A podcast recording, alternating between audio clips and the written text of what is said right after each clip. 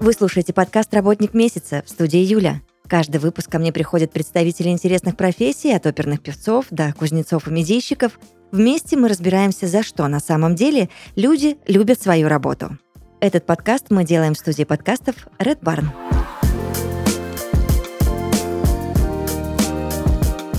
В подкасте «Работник месяца» Антон Черепанов, Head of Sales компании «Эврон». Привет-привет. Да, привет. Я думаю, на старте нам нужно расшифровать, что за должность у тебя такая, и вообще, а, где и кем ты работаешь. Я работаю в Evron. Мы занимаемся разработкой стартапов и помогаем в цифровой трансформации бизнеса в России, США и Европе, создавая уникальные, технически сложные и высоконагруженные проекты. Нашими клиентами являются KFC, Сбер, L'Oreal, СТС, Pirelli, МГУ, Учеру и другие. Нам доверяют полный цикл разработки от бизнес-аналитики и проектирования интерфейсов до разработки и эксплуатации. Мы становимся технической командой проекта целиком или консультируем и расширяем возможности существующих команд наших клиентов. Из основных стеков технологий это Ruby, Python, Go и React. Вся наша команда работает удаленно с 2008 года мы знаем, как организовать распределенную разработку комфортно и эффективно. Есть офисы для работы и встреч в Москве и Воронеже, а также офисы продаж в Сан-Франциско и Берлине. Как выглядит вообще бизнес-процесс? Мы занимаемся тем, что помогаем автоматизировать э, сложные комплексные бизнес-процессы на предприятиях и э, остальных бизнесах, а также занимаемся разработкой э, стартапов.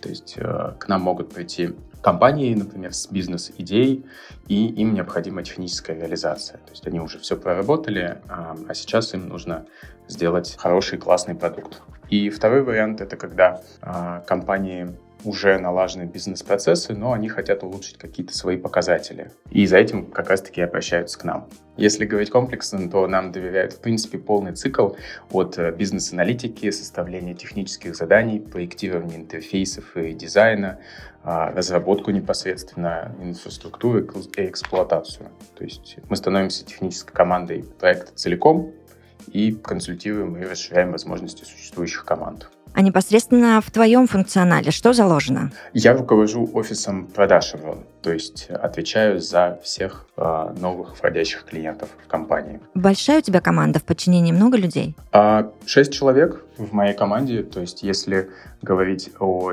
текущем размере Еврона, то это на сегодняшний день 204 человека, сегодня смотрел в Slack, то наш отдел в целом не является таким большим, как э, я общался с коллегами в других компаниях. У нас 5 sales менеджеров и еще один технический специалист, который помогает нам с автоматизацией э, различных задач. Ты строгий руководитель? Думаю, что нет. А какими инструментами ты пользуешься для того, чтобы быть, ну, допустим, каким-то очень классным специалистом, руководителем? Вот какими качествами должен обладать э, человек, и обладаешь конкретно ты, чтобы руководить чтобы успешно шел бизнес, потому что ну, на вас, я так полагаю, что большая возложенная ответственность. Я думаю, что самое главное, то есть несколько главных качеств у нас есть в команде. А, первое — это техническая подкованность. А, исторически так сложилось, что на старте компании наш SEO Олег Балбеков, он был программистом, занимался разработкой, и это позволяло ему всегда говорить с новыми клиентами на одном языке. Будь это бизнес э, клиент, то есть человек, который занимается бизнес-частью или продуктом, или это технический специалист. И всегда удавалось э, находить общий язык прямо до старта работы. Собственно говоря, я тоже э, в предыдущем был разработчиком, э, очень много лет отработал, имею большой бэкграунд и способен, в принципе, без привлечения технических специалистов проводить э, звонки, встречи, зная того, что хочет клиент, умея пообщаться с ним на одном языке и то есть не привлекать других ребят. Ну, это очень, очень круто. Угу. Да, навык — это техническая подкованность, чтобы не просто мы были как продавцы где-то там, а именно специалисты, которые вот глубоко понимают э, всю, всю суть разработки от А до Я. Второе — это, конечно же, английский язык, потому что мы компания международная, и у нас есть разные клиенты. Без английского языка никуда. У нас строится отдел продаж по принципу того, что каждый человек может э, закрывать задачи другого человека. И э, не может быть такой возможности, чтобы человек, например, не знал английского языка и не мог подхватить переговоры или написать кому-то или участвовать где-то в, в каких-то площадках. Ну, то есть английский — это прям must-have. Без него мы не нанимаем к себе. Ну и, конечно же, это самостоятельность и инициативность. Очень любим, когда сотрудники сами приходят с какими-то экспериментами, которые им хотелось бы попробовать, и э, это максимально ценится. То есть э, нет такого, что... Ну, то есть, конечно же, есть глобальные цели компании, которыми мы идем, но э, чтобы не было какого-то застоя и рутины, мы делаем очень много различных экспериментов, и ребята в моей команде могут принимать решения, чем и как они хотят решить задачу. Ну, а ты как руководитель, например, ты понимаешь иногда, что вот пришел э, к тебе твой человечек, да, и говорит, вот, Антон, давай вот так, вот так сделаем, а ты думаешь, господи, какой бред. Ну, нет, это не, не туда вообще. А как ты действуешь в такой ситуации? Скорее всего, если получается так, что э, мне кажется, что это бред, и это не сработает, то, скорее всего, у меня была какая-то ситуация, которая может рассказать о том, что может пойти не так. И, конечно же, я делюсь своим опытом или опытом SEO нашего Олега, который непосредственно, у которого я учился, и рассказываю, почему это может не сработать.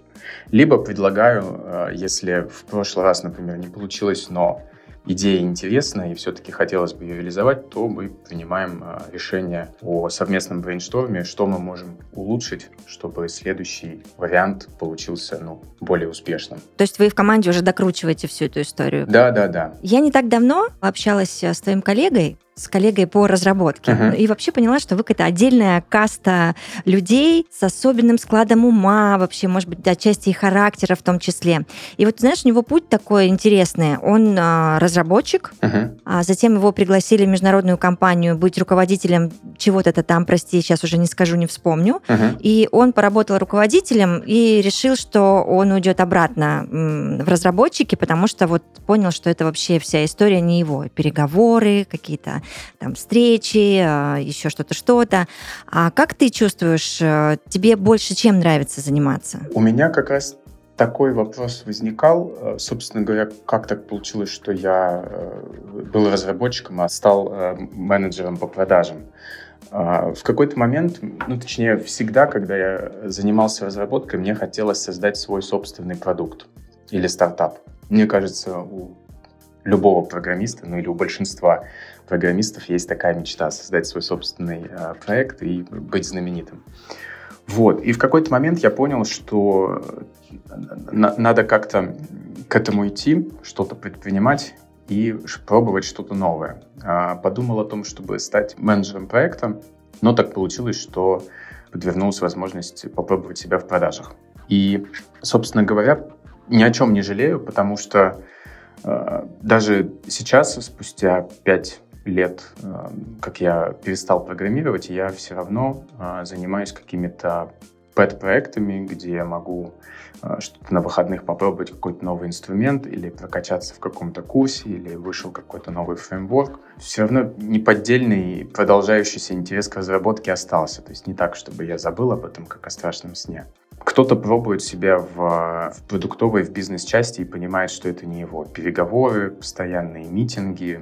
Кому-то хочется просто вот сидеть и делать свои задачи, связанные там, с проектом. И много бывает людей, которые пробуют, а потом говорят, нет, спасибо, не хочу быть там тем лидом, например, хочу просто а, делать круто свою работу и не задумываться. О качествах, а, которыми ты сам обладаешь, ты уже а, рассказал, и чего вы ждете да, от команды. Ну, может быть, ты что-то добавишь еще к вопросу о требованиях к людям в команде? То есть инициативность, обязательно знание иностранного языка, английского в частности, да? Что еще? Самостоятельность. Очень важное качество, чтобы не требовалось постоянно приходить к человеку и вот, например, заниматься микроменеджментом, спрашивать, а как у тебя дела, а делаешь ли ты задачу, а если у тебя на завтра задача, чем ты будешь завтра заниматься. То есть мы вот э, такой вот уровень взаимоотношений э, категорически не переносим, и для нас очень важно, чтобы человек был э, самоорганизовывающимся и самостоятельным. То есть вот есть вектор, и человек делает, если что-то не так спрашивает, или там мы устраиваем брейнштормы, ну, то есть чтобы не приходилось подпинывать человека постоянно. Угу. Как чувствуешь ты, есть сейчас э, дефицит кадров на рынке? Такой достаточно сложный вопрос. Э, и да, и нет. Допустим, когда э, я искал себе сейла в Америке, была очень большая проблема в том, чтобы найти конкретно специалиста, например, связанного с аутсорсом и аутстафом веб-разработки. То есть а человек может быть отличным продавцом, но он, но он может не понимать специфики, например, нашего бизнес-процесса. И очень много времени потребуется для того, чтобы человек э, в него въехал. Но в целом, в любом случае, нашли достаточно быстро, буквально за два месяца. Если говорить про российский сегмент, то, конечно же, лучшие кадры, они уже где-то работают. Все остальные ребята очень достаточно редко меняют работу. И опять же, даже если мы говорим о том, чтобы мы продаем SaaS решение, например, какой-нибудь продукт, который стоит 10 долларов в месяц или там 100 долларов в год, то это совсем не то же самое, что продавать э, большие команды разработки по 5, по 10 человек э, на проекты э, уровня Тинькова, KFC и Сбербанка. То есть это разный уровень компетенции и продаж. Поэтому найти человека, который вот досконально все досконально знает процесс и с, минимальными, с минимальным обучением может въехать, это очень сложно, конечно же. Самые лучшие кадры — это, конечно же, ребята, которые приходят по чьей-то рекомендации. Просто я, знаешь, почему задала этот вопрос? Потому что я вижу, как много обучалок сейчас да, разных школ, курсов, э, уже факультеты целые в университетах открывают. И в какой-то момент мне показалось, что ну, рынок уже перенасыщен, как там, не знаю, 15 лет назад юристами и экономистами. И вот разговаривая с тобой, еще с другими ребятами, я понимаю, что вроде бы, да, учат специалистов, но при этом э, найти прям супер классных достаточно сложно сейчас. Да, конечно, это можно сравнить с э, обучением в университете. Допустим, у нас на потоке может быть 25 5 человек, ну, точнее, в, в группе, но сколько из этих специалистов потом идут работать, от силы будет четверть. И потом сколько из этих ребят еще продержатся и действительно будут э, иметь какие-то навыки, которые им пригодились. Ну, то есть, например, в школах учится очень много ребят, но если посмотреть на процент людей, которые доучиваются, это очень маленькие цифры. Даже обучаясь в Яндекс Практикуме, например, а, у них есть такая система, что тебе не дадут продолжить, а, допустим, курс, если ты а, не сдал вовремя, условно, домашнее задание. И если, допустим, ты два задания пропустил, то тебя просто с этого курса отчисляют, потому что, ну, слишком большие э, цифры по тому, как человек купит курс, но потом его не проходит. Поэтому курсов много, но людей с реальными знаниями, которых после них выходит, достаточно мало. И, конечно же, пандемия очень сильно внесла свои коррективы в том плане, что э, все бизнесы без исключения сейчас э, еще больше автоматизируются и еще больше необходима потребность в технических специалистах, поэтому, конечно же, их до этого было не так много, а сейчас так катастрофически не хватает. Поэтому я думаю, что в ближайшее время, э, в ближайшие лет 5-10 можно спокойно учиться, и если есть э, голова на плечах, э, устраиваться и, в принципе, наносить пользу. Это не будет так сложно. Расскажи, пожалуйста, как вы нанимаете в команду людей и какой вообще, в принципе, путь проходит соискатель, э, из каких этапов все состоит? И скольких, это тоже немаловажно, потому что ты знаешь, что есть компании, в которых соискатель может пройти от 5 до 10 собеседований. Как у вас? Да, я думаю, в целом эпоха, когда необходимо нужно было проходить огромное количество собеседований, прошла, потому что даже самые крупные компании хотят как можно быстрее э, нанять себе специалистов, и сейчас даже появились такие one-day оферы, в том числе в крупнейших российских компаниях, где ты можешь за один день буквально устроиться в какую-то новую компанию. Я не думаю, что мы делаем что-то другое, чем остальные компании. То есть у нас есть э, рекрутинговый отдел, э, в котором специалисты занимаются сорсингом, э, подбором, первичным интервью, на котором э, могут уже изначально провести некоторую квалификацию и понять, человек подходит ли нам или нет. То есть допускать его до технического интервью или не стоит тратить время. Наши рекрутеры тоже обладают некоторым набором знаний, который позволяет им а, задавать какие-то даже простые вопросы, связанные с программированием, но при этом понимать человек э, думает и реально отвечает или же плавает. Вот. Затем назначается техническое интервью. Техническое интервью у нас в Evron э, всего лишь одно, достаточно порядка пары часов. Если говорить об источниках поиска возможных кандидатов, то в России это Headhunter и всевозможные популярные джоб-сайты и площадки. Если говорить за рубежом, то я перепробовал Glassdoor, а, LinkedIn и еще одну крупнейшую площадку, забыл, как она называется, но работал только LinkedIn. Не знаю, почему так. Получилось только с ним. Ну и, конечно же, у нас э, есть, если говорить о поиске именно программистов, ну и технических специалистов не в команду продаж, что у нас есть собственный крутой источник, в которому мы уделяем очень много времени. С учетом того, что позиция компании — это бескорыстное нанесение пользы IT-комьюнити, мы проводим большое количество бесплатных метапов по основным нашим техническим направлениям в целом, которыми мы занимаемся. Это Ruby, это Python, э, Go, React, DevOps, QA. Порядка 1-2 метапа в месяц мы проводим и тем самым собираем информацию о специалистах, которые присутствуют на наших метапах, и имеем возможность с ними пообщаться.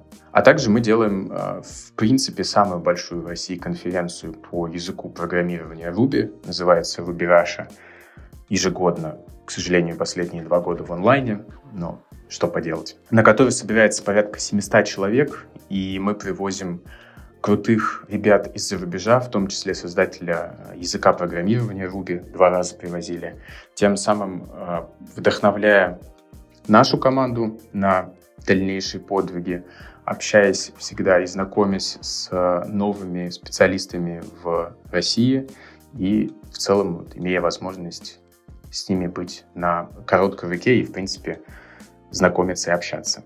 Ну и, конечно же, последние три месяца мы запустили свои новостные дайджесты, рассылки по а, тем же стекам направлений языкам программирования, в котором мы даем какие-то рекомендации или делаем обзоры и так далее, так далее. Мне еще хочется подробностей от тебя, как происходит процесс а, онбординга в компании Еврон. Процесс онбординга выглядит следующим образом. HR-менеджер а, подхватывает человека сразу после рекрутеров, то есть когда человек устроился в Аврон. Дальше непосредственно с человеком происходит бординг, то есть мы сразу же отправляем человеку а, welcome box, который содержит наш а, мерч, небольшую канцелярию, стикеры. Затем HR-менеджер потихоньку вводит в курс дела, делится самыми важными статьями в нашей Википедии, рассказывает, как все устроено, как происходит работа, какие правила, какие-то рекомендации. Плюс у нас ежемесячно проводится общий welcome день а, всех новых ребят, с руководством компании, на котором все могут познакомиться и задать все свои вопросы лично основателям или руководителям э, направлений. Ну и, соответственно, после прохождения э, трехмесячного испытательного срока человек уже официально в команде и продолжает работать. Многие остаются в итоге после этих трех месяцев? У нас порядка 95%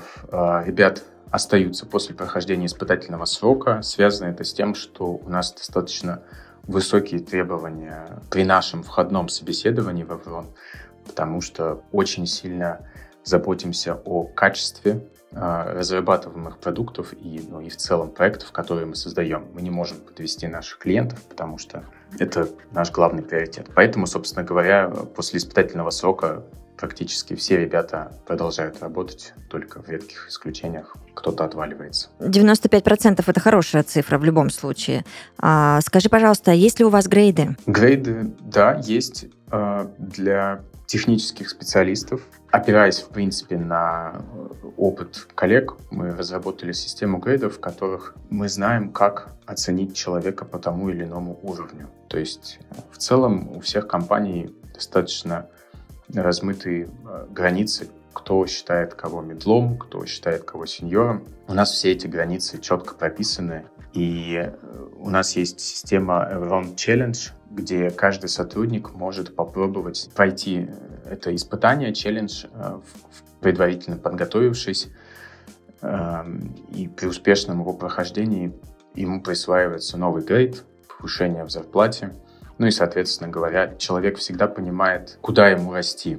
Не бывает такого, что человек устроился в Урон и просто работает. Он всегда понимает, что ему нужно прокачать, как этого достичь, помогают также наши менторы, которые помогают разработчикам и прочим специалистам достигать этих поставленных целей. А ты ментор у продавцов? Конечно, как главный э, Head of Sales я являюсь ментором для всей нашей команды. Как измеряете вообще уровень мотивации сотрудников? В целом у нас есть система проведения one-on-one митингов э, на регулярной основе, где мы постоянно общаемся с ребятами и задаем им вопросы от каких-то простых вопросов про то, что происходит в жизни, там, хобби или, ну, то есть общее эмоциональное, психологическое состояние, до э, вопросов э, команды, удовлетворенностью задачами и прочими. И иногда возникает так, что на этом э, one-on-one митинге мы понимаем, что, например, человек сгрустил,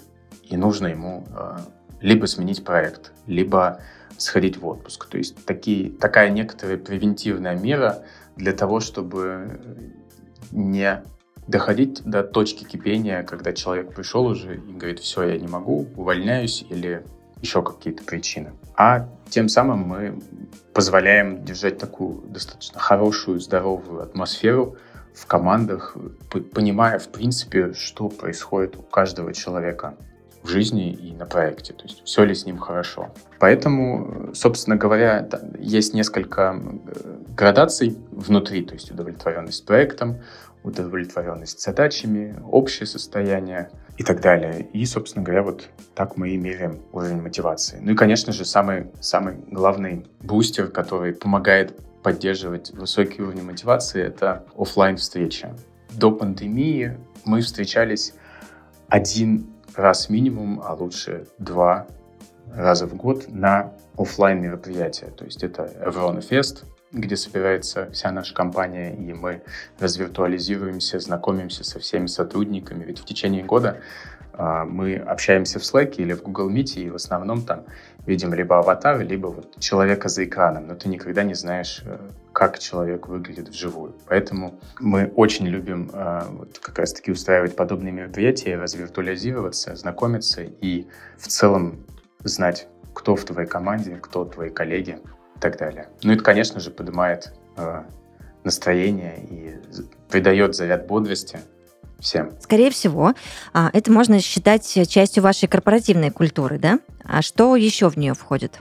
А, да, все верно. А, наша команда состоит из совершенно разных людей, движимых э, любовью создавать потрясающие продукты и получать удовольствие от своей работы. В целом нас объединяет э, творчество, наука, спорт, красота, код э, вне зависимости от пола или возраста, или расовой принадлежности, или сексуальной ориентации. То есть мы не приемлем никакого рода дискриминации, домогательства или преследования в любой форме. Задача каждого из нас — это строить добрые отношения с коллегами, а добрые отношения строятся на приятном и бесконфликтном отношении и общении. Поэтому мы за конструктивную критику или фидбэк, но без каких-то оскорблений, грубых высказываний и так далее, и так далее. Ну, конечно же, занимаясь коммерческой разработкой, наши клиенты и взаимодействие с ними — это важнейшая часть нашей работы.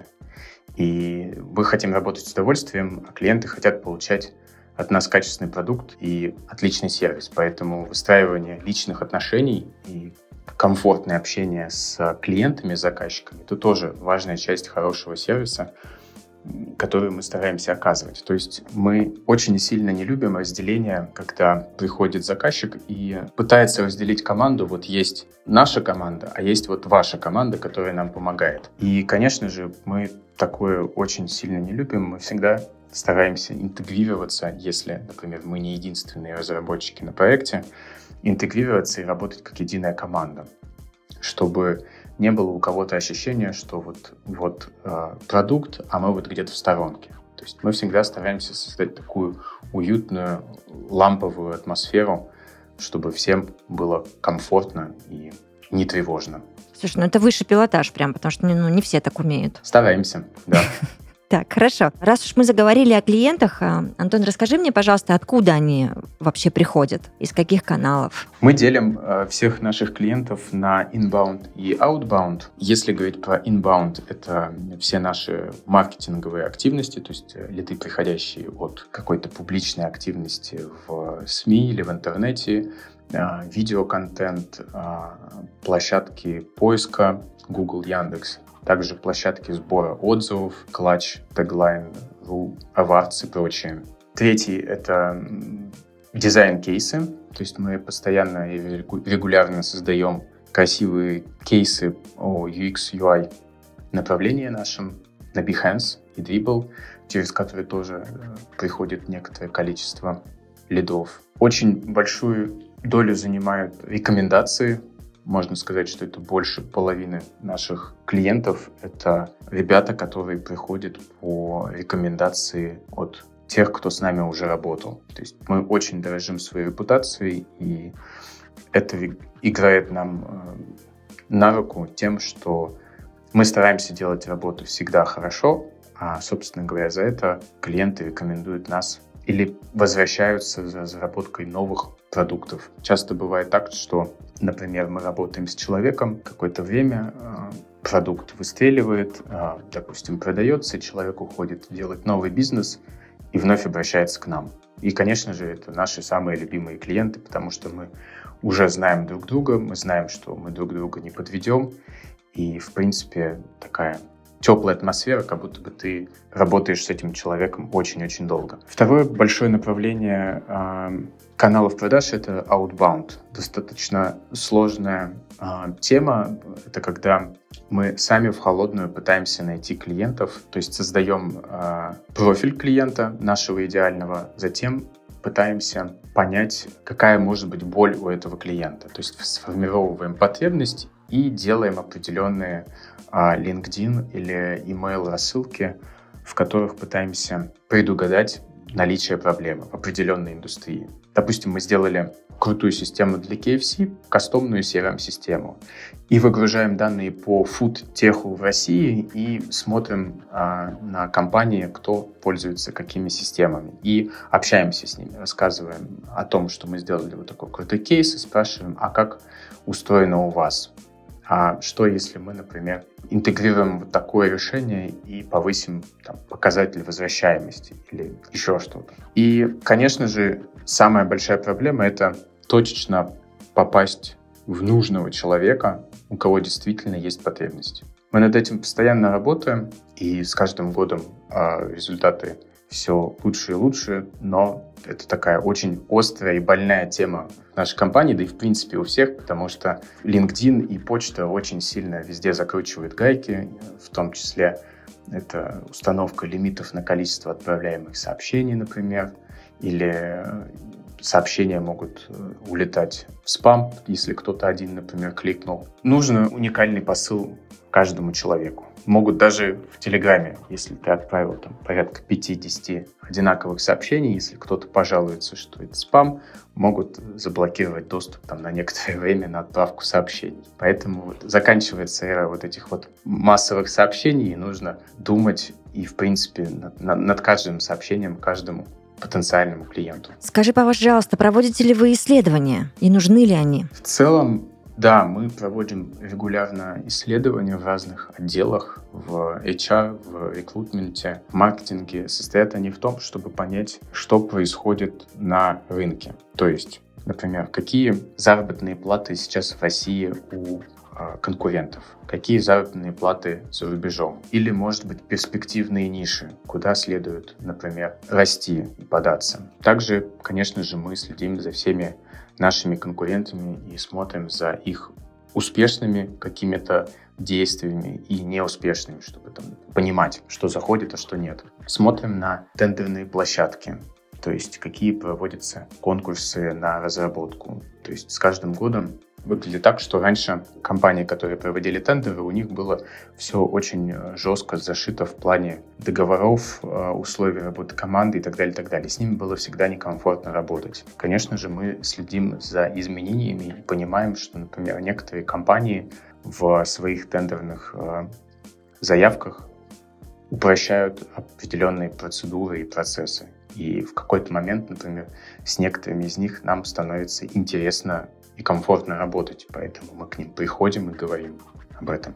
Ну и, например, чтобы узнать ставки специалистов в других компаниях за рубежом. Допустим, мы хотим а, выйти на рынок Эмиратов и хотим понять, какая средняя стоимость часа специалистов по различным а, направлениям там есть. Создаем, точнее, у нас есть уже несколько аккаунтов, как бы якобы живых людей, которые с определенным техническим заданием или определенной потребностью стучатся в 10-15 компаний и смотрят, как люди быстро отвечают, например. Какое у людей коммерческое предложение, как оно выглядит, как люди презентуют его, какая стоимость и так далее, и так далее, чтобы постоянно э, следить за изменениями в других компаниях, чтобы мы не застывали, чтобы у нас вот есть одна версия КП и вот одно видение, и мы им занимаемся, чтобы мы постоянно динамически менялись и понимали, а что можно улучшить, а что можно сделать, там, как можно сделать красивее или вкуснее коммерческое предложение и так далее. Участвуете ли вы в конференциях и приносит ли это плоды? Хороший вопрос. А, Конечно же, последние два года нет, не участвуем. Точнее, нет. А, я просто непосредственно нахожусь в нашем немецком офисе. Я живу в таком мире, в котором у нас нет никаких конференций и мероприятий уже два года. А, конечно же, мои коллеги в России, они участвуют в крупнейших топовых конференциях, на которых у нас есть а, всегда CTO, SEO, рекрутеры, где мы можем пообщаться, познакомиться, в принципе, со всеми э, ребятами и стендами, которые стоят на конференции. То есть мы любим знать, в принципе, кто у нас в индустрии, кто работает, какие достижения, какие успехи. То есть мы со всеми стараемся знакомиться, также рассказываем о себе, чтобы, если что, вдруг всегда могли там обратиться. Часто бывает так, что буквально на той неделе мне прилетело сообщение, мы когда ездили на Web Summit, в Лиссабон два года назад. Это огромная конференция по э, стартапам и веб-разработке. Мы писали фоллоуапы после этой конференции на тему, что мы встретились, пообщались о том-то, о том-то. Если будет интересно, разработка, там, пишите. И вот буквально неделю назад мне прилетело сообщение в LinkedIn от одного из э, людей, с которыми мы встречались, и который говорит, привет, как дела? Мы там встречались пару лет назад, у меня там появилась потребность, давайте пообщаемся. То есть Участие в конференциях — это скорее про нетворкинг, э, возможность познакомиться с большим количеством людей и про узнаваемость бренда. На крупных топовых конференциях мы стараемся участвовать э, в том числе э, ставя свой стенд, на котором устраиваем различные конкурсы, дарим подарки и повышаем, в принципе, узнаваемость компании среди IT-сообщества. А мы с тобой поговорили о дефиците кадров очень подробно. И вот в сложившейся ситуации, когда ты обозначил мне, что еще 5-10 лет можно смело идти, учиться, а, достигать и выходить на работу. Вы, может быть, столкнулись с тем, что уже готовы обучать сами? Да. А, в начале этого года мы запустили свою собственную Evron Академию, на которой мы бесплатно обучаем программированию и берем на работу по итогам прохождения курса. Выглядит это следующим образом.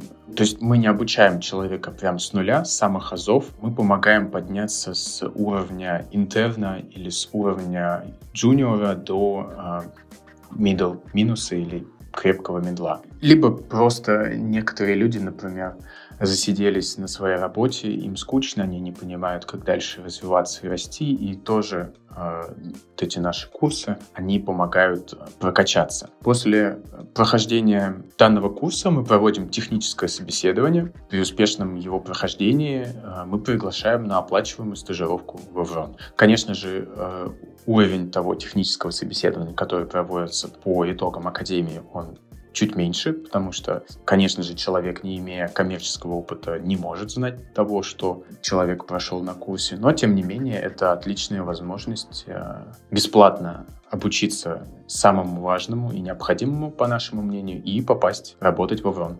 Скажи, велики ли шансы у ребят, которые попадают к вам на стажировку, в итоге остаться с вами в команде? Я понимаю, что это все зависит от человека, но тем не менее. Да, как раз мой ответ и был. Это все очень сугубо индивидуально зависит от человека. Если человек уделяет три часа в день и может вникнуть в суть и э, запомнить и разобраться в этом, то кому-то столько времени хватает. Кто-то может заниматься весь день и будет сложно, достаточно тернистый путь, и у кого-то может не получиться, даже уделяя огромное количество времени. То есть здесь все зависит от желания человека. Мне кажется, что это присуще, в принципе, любому навыку. Будем ли мы учить а, какой-то иностранный язык, или заниматься спортом, или обучаться игре на гитаре, везде нужна усердность, и без нее э, никуда. Согласна. Антон Черепанов, Head of Sales компании Evron, отвечал на мои вопросы. Я тебе очень благодарна. Э, спасибо огромное. Удачи, и я надеюсь, да. что мы поговорим еще. Да, спасибо за встречу. Всем пока. Пока.